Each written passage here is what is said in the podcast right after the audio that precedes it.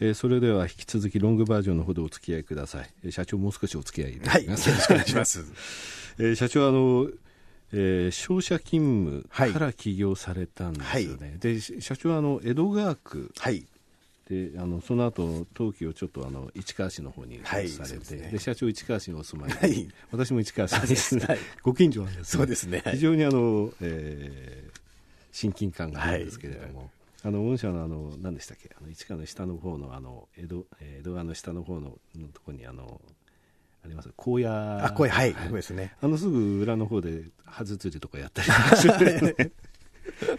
よく知ってるんですけれども、はい、あのまあ、すみません、前振りがなくて、商社勤務から起業された経緯につい。て教えていただけますか、はい、そうですね、あの私が起業したのはちょうど30歳の時なんですけれども、はい、起業した理由が2つ、大きく言うと2つございます。まず1つはあの人生観の問題ですね、私自身が平成元年、バブル世代に社会人をデビュー。をした世代ですので、はい、まあ、そのバブル世代の特有の、まあ、ちょっと世の中をなめたようなですね、はい、えー、ところもやっぱりありましてですね、まあ、20代ずっといろいろ仕事をさせていただいて、まあ、25ぐらいからもバブルがはじけて、いろいろ厳しい局面もいろいろ経験したんですけれども、やはりその仕事に対する価値観っていうのがですね、やっぱり我々の世代はどうしても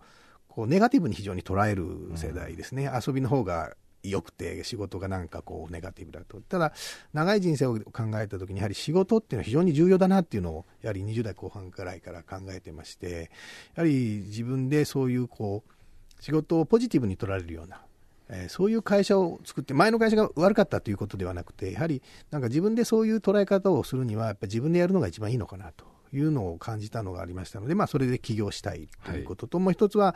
えー、このマーケットに非常にまあ、こうグレーな部分が、我々、えー、今、住宅価値創造事業グループというのを目指しておりますけれども、我々も一つのコンセプトとして、地盤の見える化というのをすごく推し進めております。はい、で地盤というのは地面の中のことをいろいろやるんですけれども、ほとんどデータ開示が昔されてなかったんですね。で、その時に商社時代にですね、大手ハウスメーカーから、こう、地盤改良なんとか情報開示できるような仕組みを作ってくれないかということで問い合わせをいただいて、まあ、我々が今、標準で使っている地盤、えー、管理システムというのがあるんですけど、はい、施工管理システムというのがあるんですけど、はい、それを作ってですね、ユーザーさんにじゃあ販売をしようということで販売したんですけども、その時に言われた言葉が、こういう機会を作ると仕事がやりにくくなるというふうに。そうですね。そうですね。先ほどの GPS の話じゃないですけれどもね監視されてるわけですから、ね、ごまかしが効かないという、ただユーザーさんはやっぱり情報開示してほしいというニーズがすごくあったので、やっぱりこの業界、まあ、住宅ハウスメーカーの、えー、えー、お客様とこの我々の今属している地盤改良業界のこのミスマッチというのをすごく感じてやはりここでまあビジネスとしていけば、えー、お客さんの望んでいるものをきちっと提供すればですねビジネスはやっぱり伸びますので、えー、ここにこのマーケットをまあ健全化したいというこの2つの思いで起業したっていうのが、えー、起業したきっかけですね。はい、はいえーと、あの事業が軌道に乗るまでってご苦労があったんじゃないですか、それこそあのバブルが崩壊した後ですので、はい、え特にあの建設業界って厳しかったですよね。そう、ね。はい、えー、そういった中その、えーまあ、言葉は悪いですけどもそこからの発注でその地盤を見る、はい、ということになりますと当然その予算的にもですね、はい、厳しい。厳しい、ね、ただあの数は取らなきゃいけないっていう状態が続いてるのではないかと推察されるんですけれどもね。はい、一番あの大きなあの苦しいというか、あの辛かったのは、私どもはじめ、まあ、営業力がないもんですから、シロアリの駆除の会社さんと提携をしてですね、われわれが完全に下請け、黒子ですね、はい、で彼らが元請けとして営業活動して、はい、まあ、地盤の専門家ではないので、われわれが全部裏側を仕切らさせていただくと。で、まあ、要は彼らが商社になってますので、はい、回収は彼らから私ども安定的にできるんですけども、3年ぐらい経った時にその会社さんがあの倒産を 和議申請されてですね、はい、倒産をされて、えー、その時に非常にまあ月月賞ぐらいの不当たりをもらってですね、その時非常に苦労しました。ただ、逆に言うと、それを機にですね、我々元請けという形で直接ユーザーさんから仕事を取る、はい、まあ、ちょうど販売ルートもそろそろ確定してきたところでしたので、えその時点でまあ元請けになって、え事業をまあ一気に展開してきたというところ、まあ、しんどくもあったんですけども、非常にまあターニングポイントで成長できる要因になったんじゃないかなというふうに考えています。なるほど。辛かったですね、その時。あの、意識ぐらい辛かったですね。もう。へそうですか。ああのこれからですね、はい、あのやられてきたことっていうのは正しいことだと思うんですよ、はい、御社の場合、はい、ですので保険会社もきちんとそこを評価して、はい、えー、そういう保証っていうものを出させていると。そ、ね,、そしてその、えー、グレーな部分っていうのをそうじゃないんだっていうのをきちんと出している、とい。うことありますよね。であのこれからですね御社あの海外に、はい、向けていく、えー、また国内でも伸ばしていくとい。うことありますが、はい、社長の個人的な思いとしてですね、はい、これからどういう会社にしていきたいかっていうのってあります？はい、えー、やはりまあ一つは新しい価値を作っていきたいという、はい、まあ、今まであの作業効率を高めて生産性を高めるとかですねそういうところではなくてやはりイノベーションを起こせるような新しい価値をこう作っていくような会社になっていきたいなというふうに考えています。なかなかすぐ今の延長線上でできるかというとなかなか難しいこともあるかもしれませんけれども、はい、えー、一つの切り口として、まあ、海外を見ているのはですねやはり日本の技術を海外に持っていったときにはもうこれは完全に新しい価値なんですね、はい、その技術力とかですねそれも非常に評価をしていただく、はい、日本国内だとどうしてももう技術レベルが本当に世界の最先端をお互い競い合ってますのでなかなかそこで付加価値というのを、はい、あの出しづらいんですけれども日本の技術やっぱりそこの高度なところで競い合ってますのでそれが海外に行った時には非常に価値が高いものになるので、ね、やはりそういうものを広げていきたいというかですね、はいゆくゆくやはり売上規模としても海外50%、国内50%ぐらいのですね、ある程度グローバルな展開のできるような会社にしていきたいなというふうに考えています。はい、先ほどあの東南アジアでマレーシア、シンガポールという、はい、国名も出ましたけど、シンガポールまあ、あれだけの金融立国になって高いビルがどんどん建ってますけれども、はい、あのビルの工事やってる時に日本の建設会社たくさん入ってます、ね、はい、そうですね。で日本の建設会社が入って作ってるビルとそうじゃないビルって明らかに違うんですよ、ね、何が違うかって、工事中の音が違うんですよ。ああなるほど。あのメインストリートでビル建ててても、はい、日本の建築会社があの作ってるビルっていうのはうるさくないんですね、今、私の会社の隣のビル、読売新聞社が建て直してるんですけど、はい、うるさくないんですよ。で、これが、地元とか他の国のメーカーは、相変わらず昔の日本みたいな音を立てるんですよね。はい、でも、なんで日本のその建築会社が作ると静かなんだっていうのは、やっぱりシンガポールの中の話題になってるんですよね。であのもちろんそういった部分のその地盤を調べるっていうところのえ技術、能力というものに対しても評価ってやっぱり高いですから、でまた日本の他のメーカーさんを含めて、え東南アジアの方に今進出していますのでね、はいえ戸建て住宅にしてもそういったところ、えー、もう一つのターゲットになるのではないかなと思いますけどね、はい、やっぱり東南アジアですね、これからは。で新しいその価値とか、はい、えー、そういうお話の中でですね、はい。えー、事業として2つお聞きしたいんですけどね、はい、太陽光発電、はいはい、この設備投資について教えていただきたいんですが、はい、太陽光って言いますとあのよくソーラーパネル、はい、屋根に、えー、ペタッと貼ってあるというのが、はいはい、あの皆さん思い、えー、浮かべるところですが、御社、はちょっと違うね、そうですね、あの、はい、うちがもう、うちはあの屋根の上は一切やりません、やはりあの地面に接したところですね、はい、いわゆる野立てという、まあ、太陽光の世界では野立てと言われるんですけれども、あそこの技術がですね、あのパネルをですねただ単にこう置ければいいということではなくて、あれ、はい、風力とかの問題もありますので、引き抜きとか、非常に地面とどういう関連性を持たすかっていうのが非常に重要になってきます。はい、当然地面のその状況もきちっと調査をした後、うん、どういう、え手立てを持ってその画題を作るかとかですね。そういうものが非常にまあ土を専門とするところに非常に適しているのがまず1点ですね、はい、それともう一つは杭を打つのと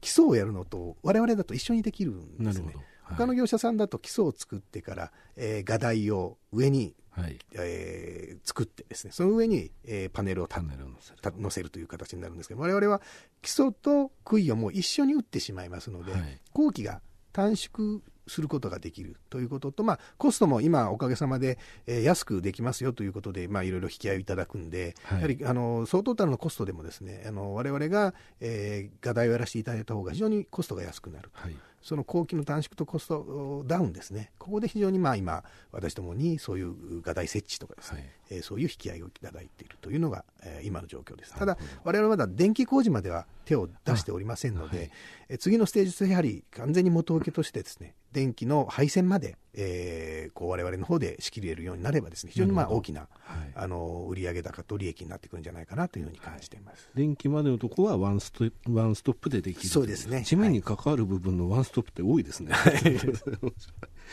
えー、続いてあの先ほど、えー、ちょっと、えー、ショートの方でお聞きしました。外交の部分ですね。はい、はい。写真見せていただきましたけれども非常に綺麗な、はい、ありがとうございます。写真でしたけれども、え造園工事等ですね、こちらの引き合いっていいますか、えー、徐々に伸びつつあるところを教えていただきたいんですけれどもね。あのまあ、私どもがまず外交工事をに注目したのは、まあ、あの当然、えー、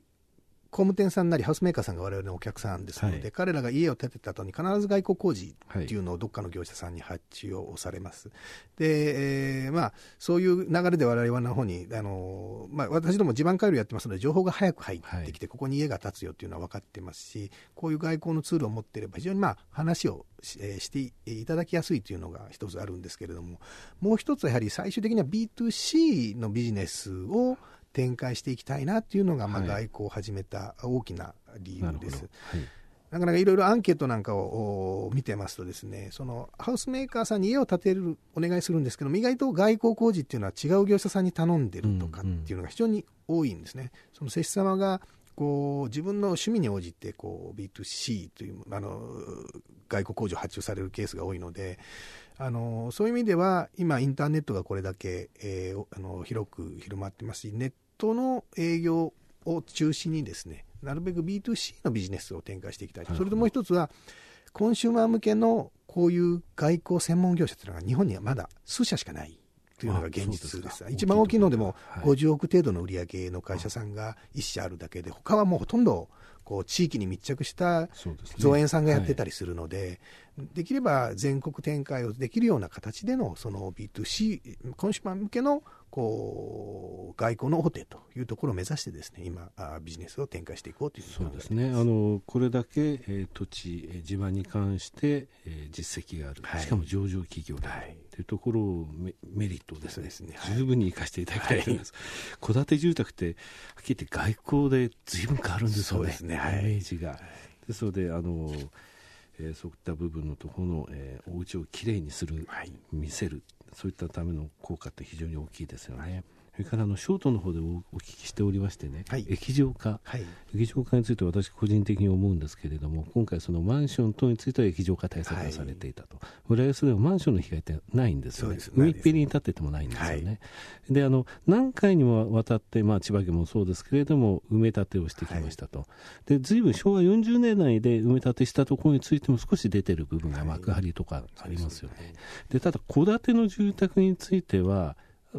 そういったそのなんて義務がないっていう部分なんですが、はい、今回の、えー、東日本大震災で液状化が出たところっていうのは明らかに分かりましたよね。はい。あの埋め立てとか、あと昔沼があったところの力とか、そうで、ね。はい、そういうデータが取れてるんですから、国交省っていうのは、そこの部分についてエリアを決めて、ここのについては、それを対策を前もって打つことを義務にすることってやっぱり難しいんですかね、コストが上がってしまうところですかね？今はやはりそういう動きは実際されております。あの、はい、やはりこれだけの事故が発生して被害が出てますので、ただ、はい、あの建築基準法になりますので、法律の改正になってしまうんですよね。はい、ですからやはりそこの手順に関しては非常にやはり時間がかかるというふうに我々は聞いております。ですから、まあ、我々がその前にですね、できるところはまず、やはりそれは、ね、自主的なにやられたい方に対応するということですね。そ、ねはい、こはもう当然ハウスメーカーさんとか、はい、今度この建主側の責任、道義的な責任になってきますので、でね、やはり次同じような地震があって、同じ被害が出た。ら、これ完全に道義的な責任がメーカーさん、いくら法律で規制されてなくてもですね、今回これだけの被害が出たら、やはりこれからは建てる側がですね、きちっとケアをしないといけないっていうのはやはり、えー、注意喚起じゃないですけれども、きちっと提案していかないといけないんで、そういう中で我々は今、バイオロボーリングを中心に、やはり液状化対策をきちっとした上で家を建てようという提案をさせていただいてます。はいいや御社本当にあの正しいことをきちんと安くやってきたなっていうのがですね今までの数字からよくわかるんですね。あのもう少しあの価格取ってもいいんじゃないかっていうのも、実は正直ヒアリングというかサウンドした感じではあるんですよ、はい、ただそれはもう御社がそのえー、その歩まれた歴史図の、えー、平成元年以降社長が、えー、起業されてきて、はい、えー、ややってきたことで。はい、でまあ、これから東南アジア、はい、それからあの新たな事業、えーえー、太陽えー、後発電ですね、そういった部分であの御社のその事業の広がりがですねこれから出てくることを期待しております、はい、えー、中期経営計画立派な計画ですので、えー、またですね、えー、来年以降もですねえー、ここまで数字きましたっていうのをですね、はい、この番組に来てぜひとも呼んでいただければ、えー、お話しいただければと思いますので、はい、あの本日はどうもありがとうございました、ありがとうございました